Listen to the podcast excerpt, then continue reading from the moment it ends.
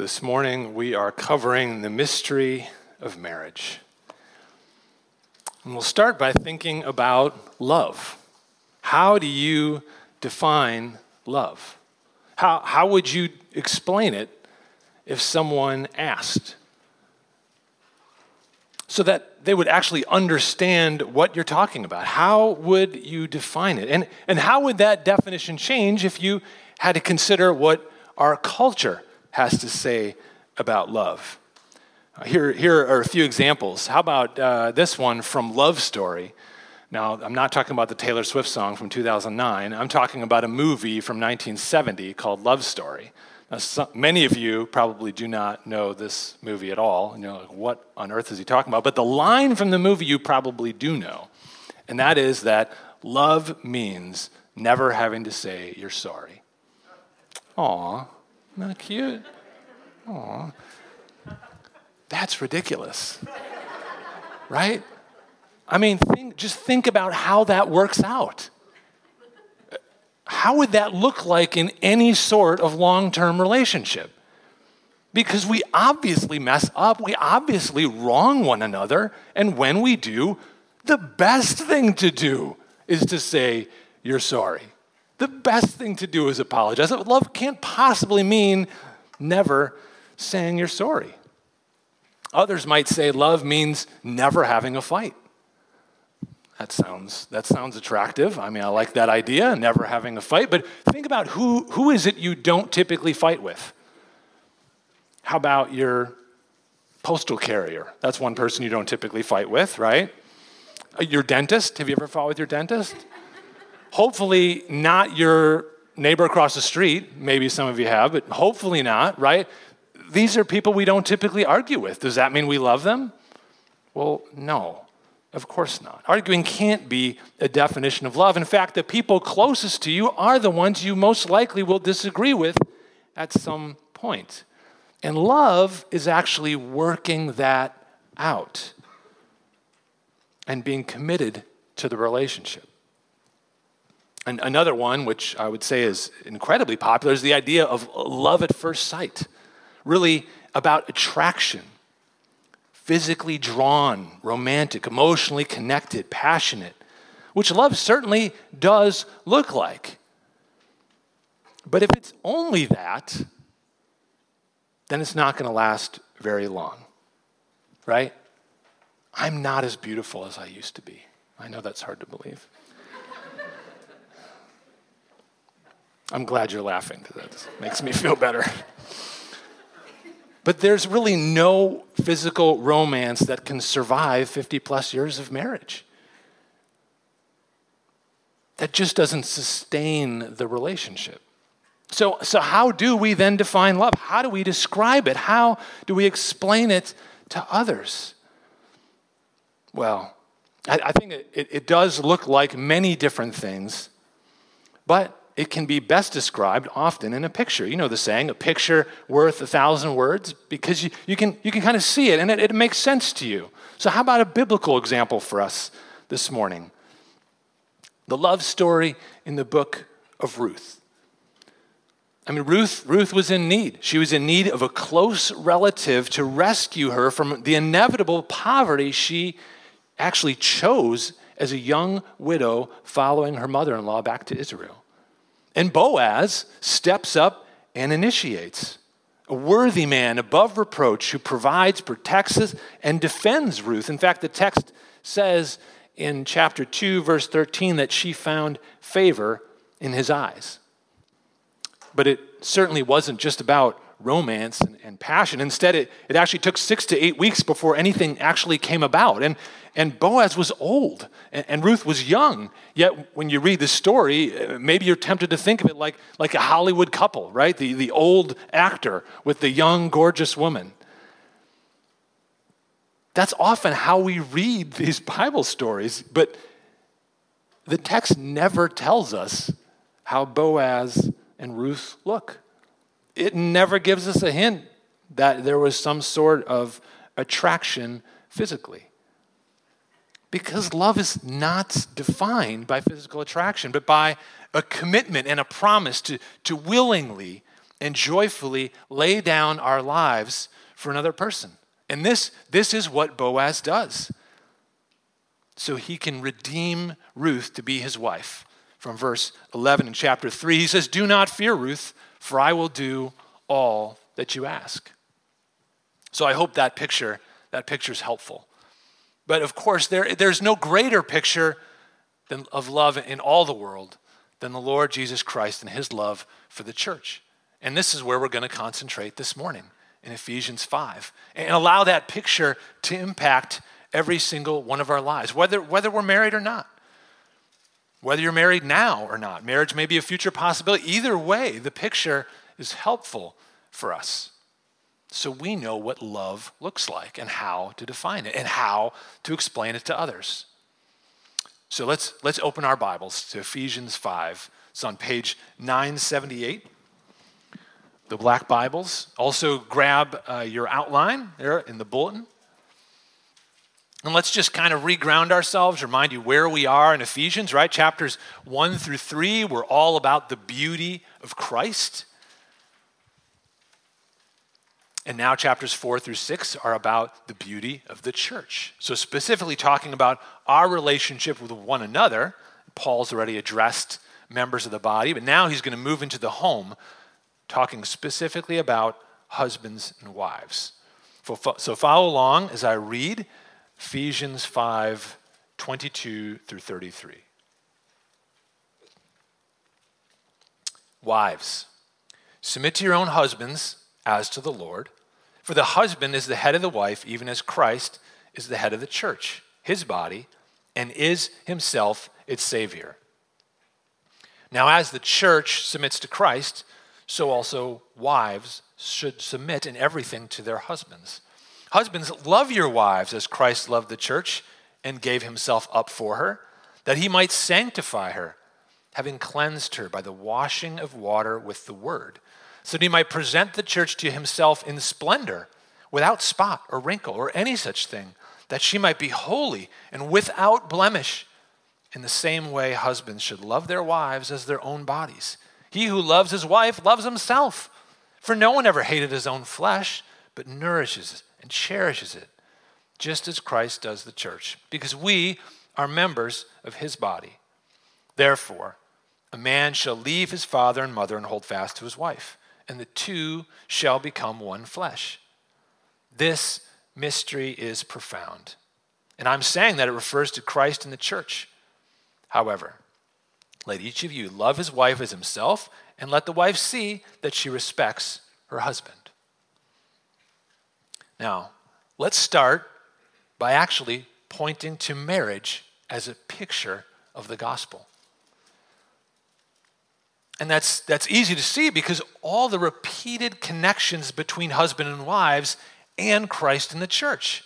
Did you, did you catch all the phrases in there that Paul references Christ in the church. It's actually six times in just 12 verses. If you look, verse 23 For the husband is the head of the wife, even as Christ is the head of the church. Verse 24 Now, as the church submits to Christ, so wives should submit to their husbands. Verse 25 Husbands, love your wives. How? As Christ loved the church. Then, verse 28, Paul says, In the same way, in the, in the same way as what? Well, husbands should love their wives in the same way Christ loves the church. Verse 29 For no one ever hated his own flesh, but nourishes and cherishes it, just as Christ does the church. So the repeated connection confirms marriage is supposed to be a glorious picture of the gospel. And then Paul goes to his summary statement in verse 31 he actually quotes Genesis 2. Well, think about the context of this. This is, this is God creating the world in six days. First three days, he forms the earth and forms the universe. Second three days, he fills the earth, including the creation of man. And right after God says, It is not good for man to be alone, he parades all the animals in front of Adam. Adam names them,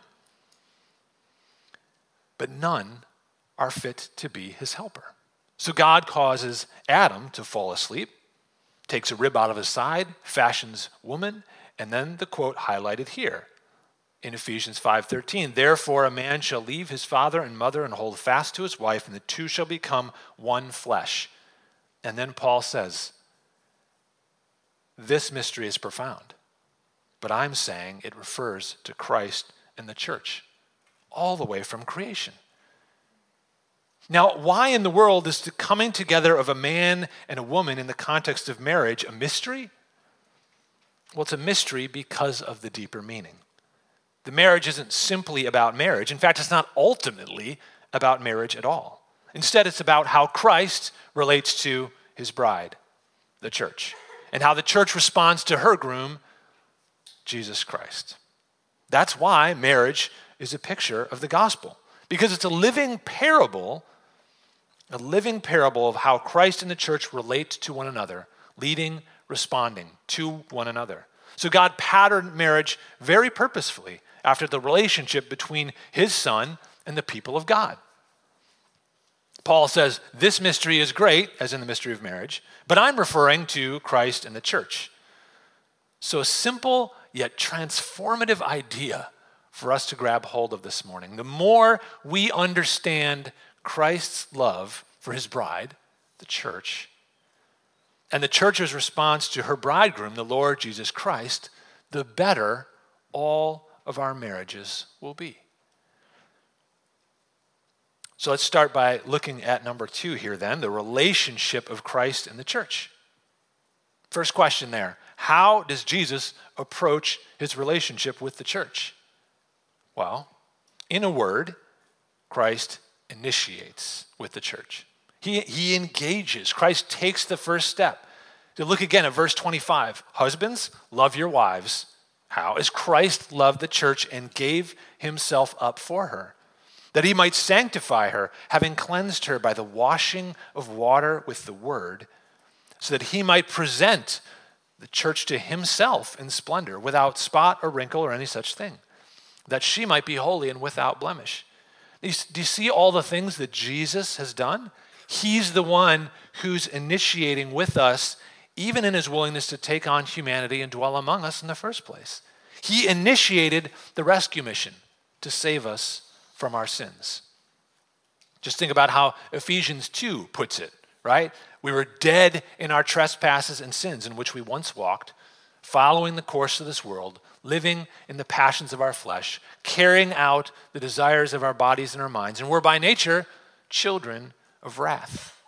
But God, here we are, God initiating. But God, being rich in mercy, because of the great love with which He loved us, even when we were dead in our sins, made us alive together with Christ and raised us up with Him and seated us with Him in the heavenly places in Christ Jesus. So God initiated with us.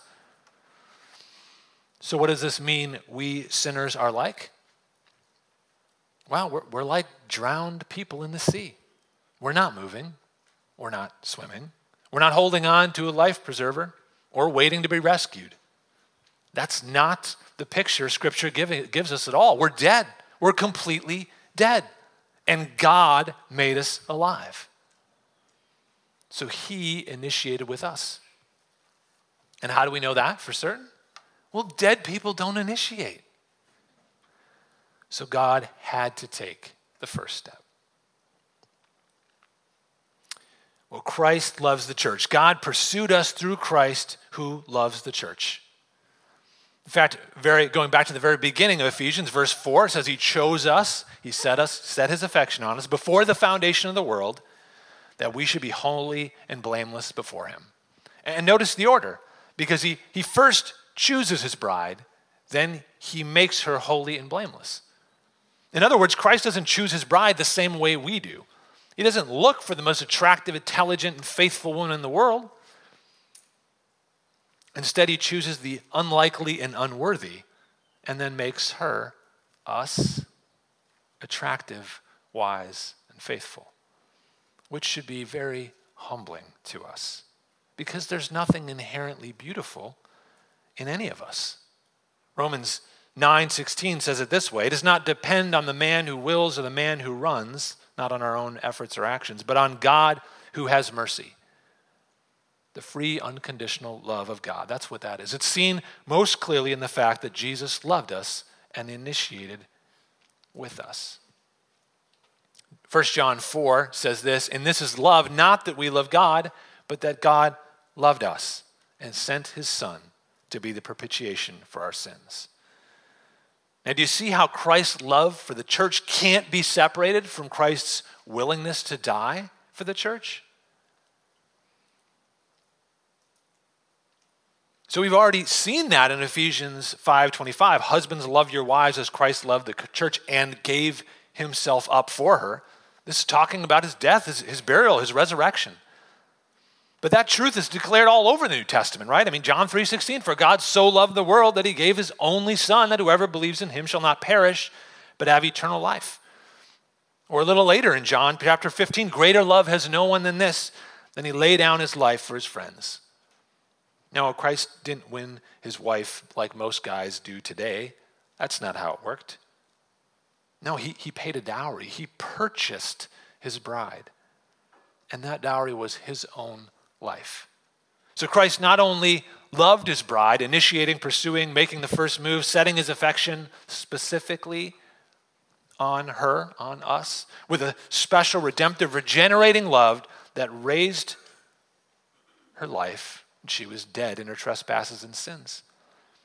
But it was also a self sacrificing love. Jesus willingly paying it all in order to purchase us with his own precious blood. And he did it while we were still helpless, hopeless, sinful, and ungodly. From Romans 5, 6 through 8. While we were still helpless, at the right time, Christ died for the ungodly. For one would scarcely die for a righteous man, though perhaps for a good man, someone would even dare to die. But God demonstrates his own love for us, and that while we were yet sinners, Christ died for us. And that's because Christ initiates and, and because, because Christ initiates with the church, loves the church, and dies for the church, God made Christ head over the church in order to lead the church. So Christ leads the church. Listen again back to Ephesians 1.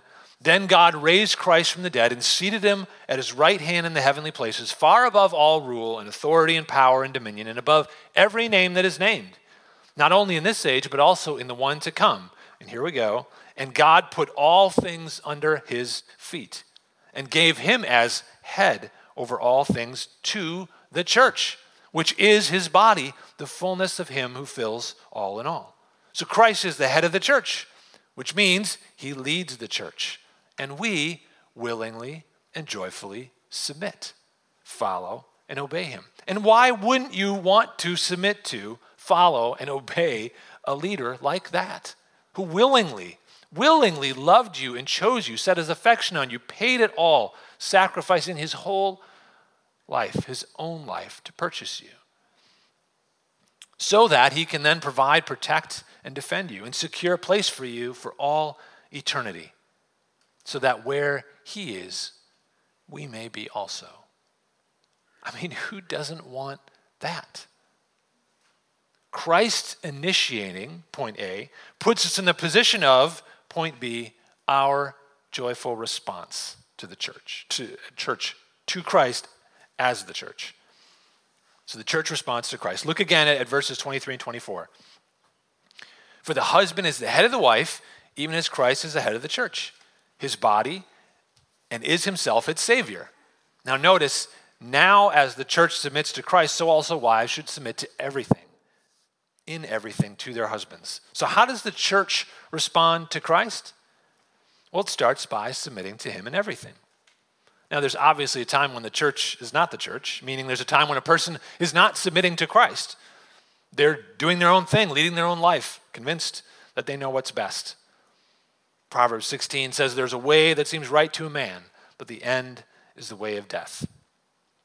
And that's why 1 Peter 5 5 says, Humble yourselves under the mighty hand of God. Essentially, submit yourselves to God that he might exalt you at the proper time.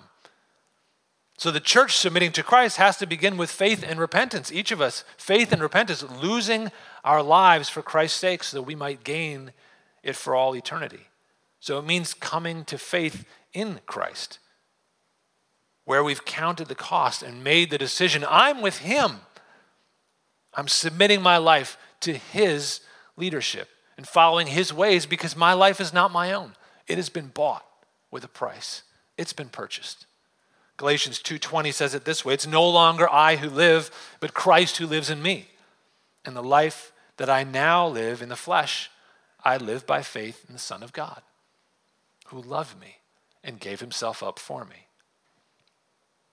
So, submitting your life to Christ is in direct response to his finished work on the cross, which means you wholeheartedly believe in Jesus. And he just doesn't, doesn't just promise to save you, but also to sanctify you, which is point number two the church sanctified by Christ. Look here, verses 25 through 27.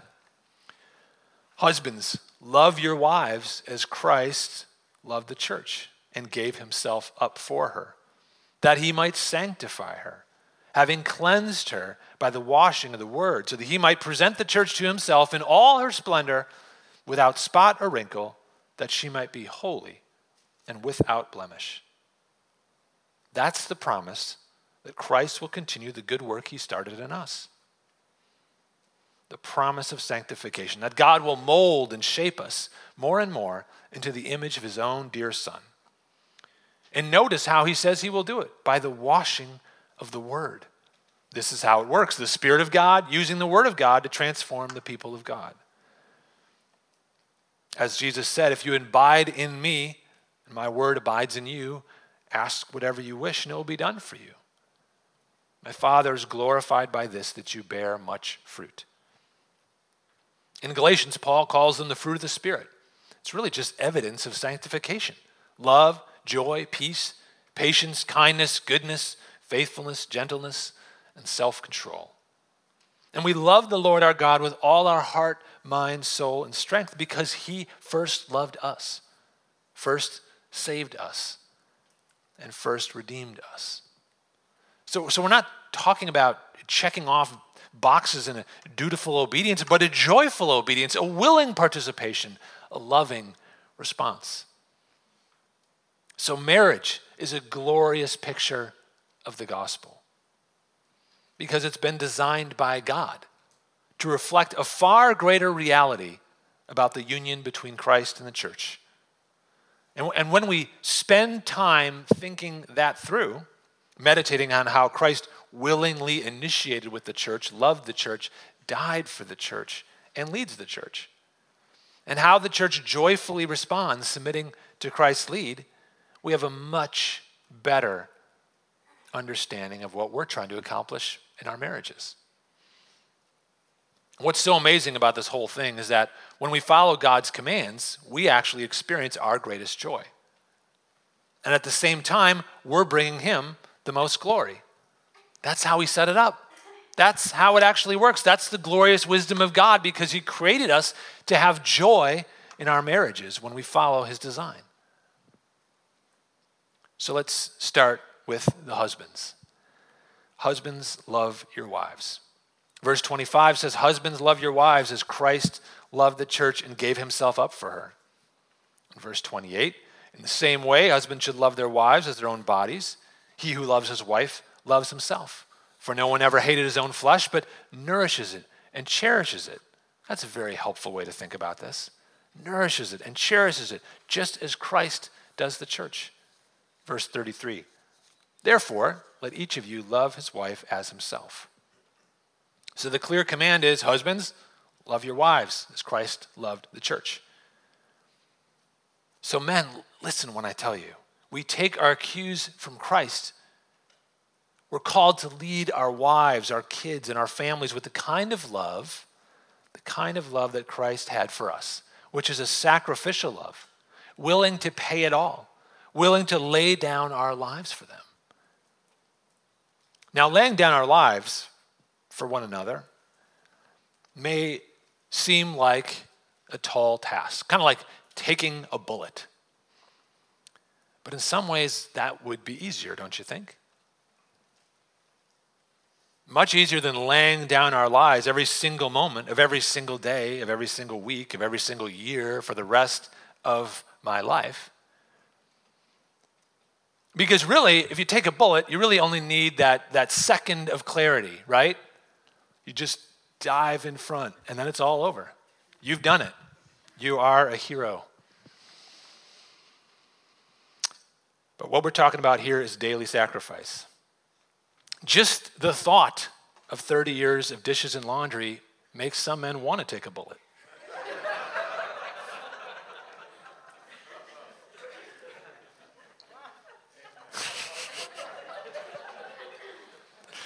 You weren't supposed to laugh that hard.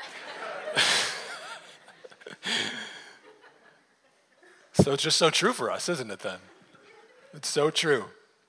We'd rather take that split second decision than the idea of serving and sacrifice day after day, moment after moment.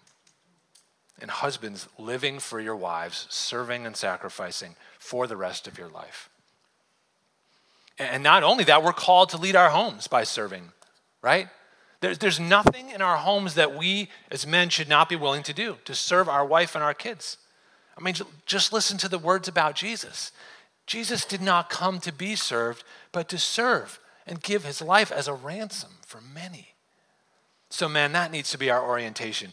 If we're really willing to obey and follow Jesus, then we need to be willing to be the chief servant in our homes, as well as at our jobs, in our communities, in other words, husbands who come home from their work and think their day is done, treat their home like their own castle, their favorite chair, chair, like a throne, and their wife and kids like servants who have a duty to their headship as soon as they walk through the door. Oh, these husbands, they have abandoned Ephesians 5. And similarly, the example of Jesus. Remember, Jesus took on flesh and dwelt among us. Jesus washed the disciples' feet. Jesus emptied himself and went to the cross. Jesus was obviously in the middle of the mess because Jesus initiated and Jesus engaged. Reminds me of a scene from that award winning classic movie, The Incredibles. The scene where the kids are fighting and running around the dining room table, totally out of control, and mom, who is Elastigirl, yells for her husband's help, Honey! And the reply from the other room is, Kids, listen to your mother.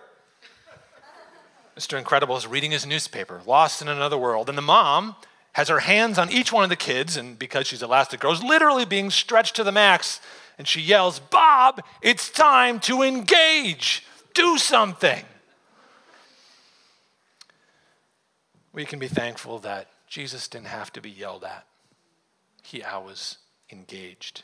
Humble, lowly, I was initiating.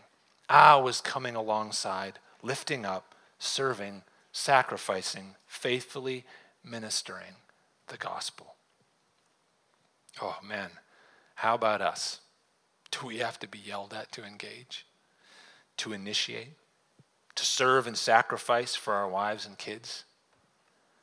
Jesus is the standard. He is what it looks like to serve and sacrifice for our wives. And then we go back to Boaz, just like Boaz in the book of Ruth. A man above reproach. He was always providing, protecting, defending, always serving and sacrificing, even before they got married. You never got a sense that this man was about himself. He wasn't lazy, selfish, or self consumed. He was actually about others. He willingly sacrificed in order to purchase Ruth as his bride, not, not out of duty, out of delight. So here's a question to consider speaking of duty. Men, do you realize we are, we're never off duty when it comes to our wives and our families? We serve at work and then we serve at home. And it's not a duty, it's a delight. Verse 29 nourishing and cherishing. There should be an ever present twinkle in our eyes when it comes to serving our wives. Proverbs 18:22 said, "He who finds a wife finds a good thing." So let's cultivate our delight in our wives and enjoy them. Nourish the relationship, cherish the time together, and never get over your love for your wife. Now, notice again verse 28 where it says, He who loves his wife loves himself. Now, what does that, does that mean there? Well, it means when you, when you take care of your wife, love her, and give yourself up for her, she will respond. And of course she will respond because, because God knows what he's doing. A man who initiates like this will have a happy wife. And where there is a happy wife, there is a happy home. So there's no easier man to follow in the world than a man who serves and sacrifices like Jesus did. And a wife who knows her husband joyfully puts her needs before her own is an incredibly easy man to submit to. And so we come to the wives. Wives, submit to your husbands, which is what Ephesians 5 commands wives to do. Wives, submit to your husbands as to the Lord. Verse 24, as the church submits to Christ, so also wives should submit in everything to their husbands.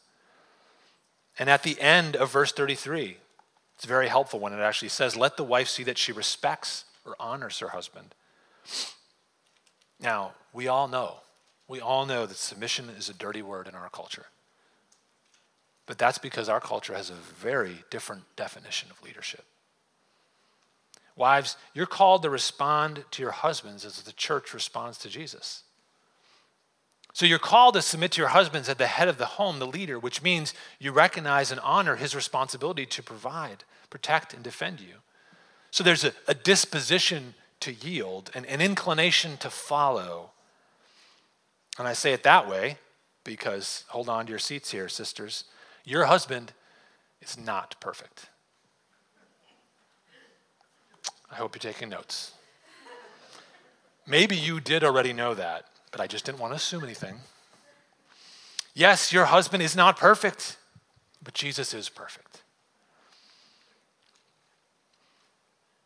And you're obviously not commanded to follow your husband into sin or foolishness. That, that wouldn't make any sense. But even in that situation, a wife with a submissive spirit, and by that we really mean a righteous spirit, an attitude and a behavior that demonstrates that she doesn't like resisting his leading and longs for him to walk away from his sin, his foolish behavior, and lead righteously. Now, I also want to say that this call to submit to your husband does not mean you check your personality at the door or that you become sort of a doormat to be walked on or limp and yielding dish rag without thoughts, opinion, or your own sense of clarity. That's ridiculous. Women are just as intelligent, thoughtful, and capable as men, so there's no sense of putting anyone on a lower level with some sort of condescending attitude. I mean, you just think of Ruth. Ruth was a worthy woman, she was a hard worker. She had garnered the respect of all around her. And she loved the Lord, honored her mother in law, and joyfully submitted to Boaz asking him, in the language of the day, to spread his wings over her, his servant, and redeem her. No tension there. Because God created men and women to have total equality in their relationship before God.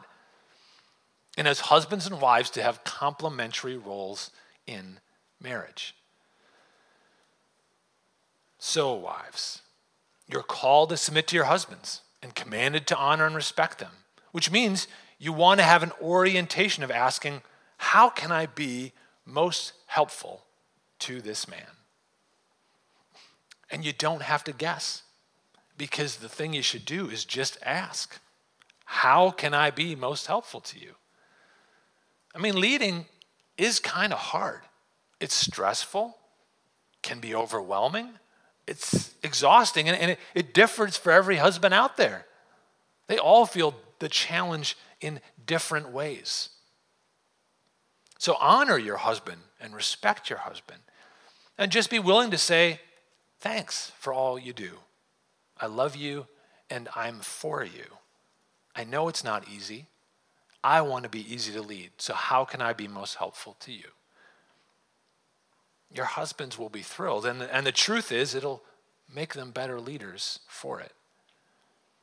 And when these roles on both sides are embraced and lived out, it's beautiful.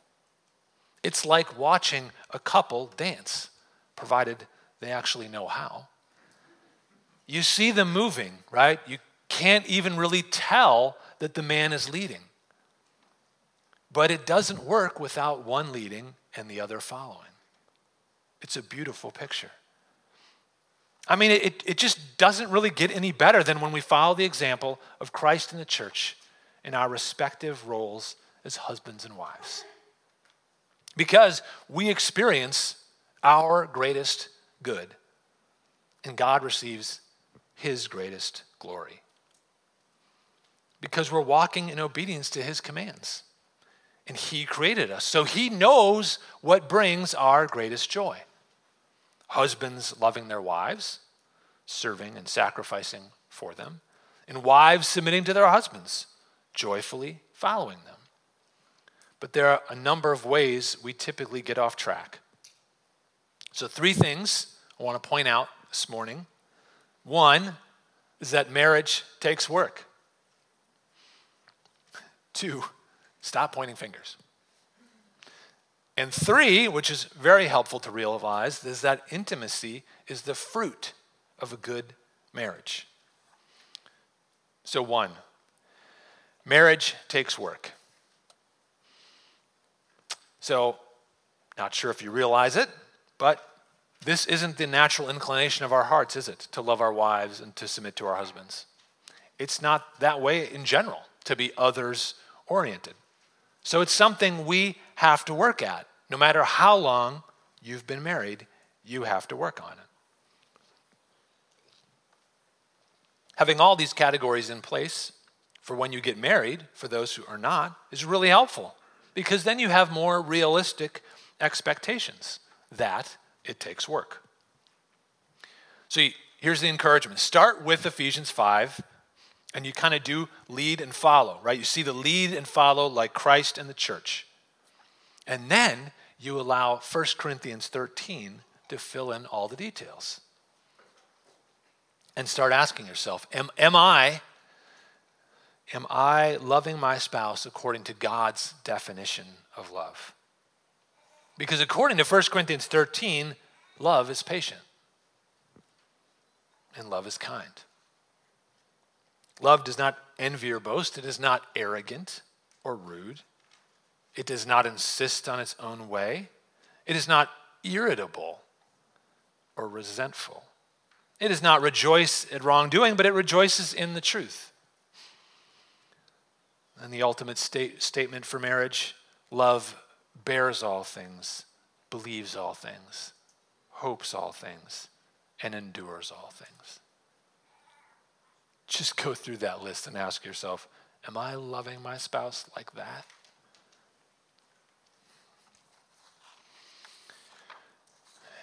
And of course, we're failing. But wherever we're failing, start working on it. Put off selfishness and put on patience.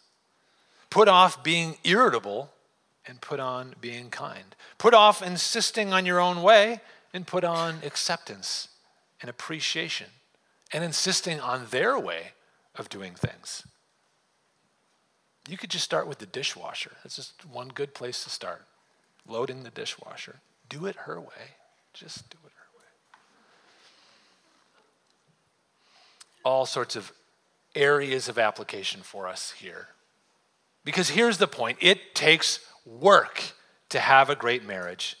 Let the Bible, let the Bible be your guide and work hard at loving your spouse.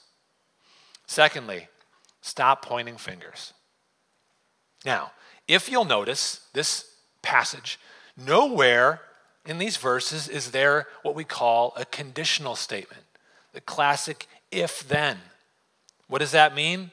Men, you don't get to initiate love, serve, protect, provide, defend your wives only if she honors and respects you and is totally submissive. That ain't it. And wives, you don't get to submit to your husbands only if he leads graciously, reads your mind perfectly, always serves and sacrifices for you and your family with total humility, wisdom, and kindness. The truth is, we're not supposed to be watching for what they're not doing, right? We have enough stuff to worry about of our own. So the Bible commands us to do our part, regardless of what they do. And here's the glory when you are both pursuing the other person, when the husband loves his wife and the wife submits to her husband, the marriage will store, will soar and you will not be pointing fingers. So get into the habit of watching and pointing out, if we're going to point fingers, let's point out what we're doing right. Focus on that, right? Now, we can't ignore problems, but let's balance it out. So, if 80% is good, let's spend 80% of our time focused on the 80% that's good.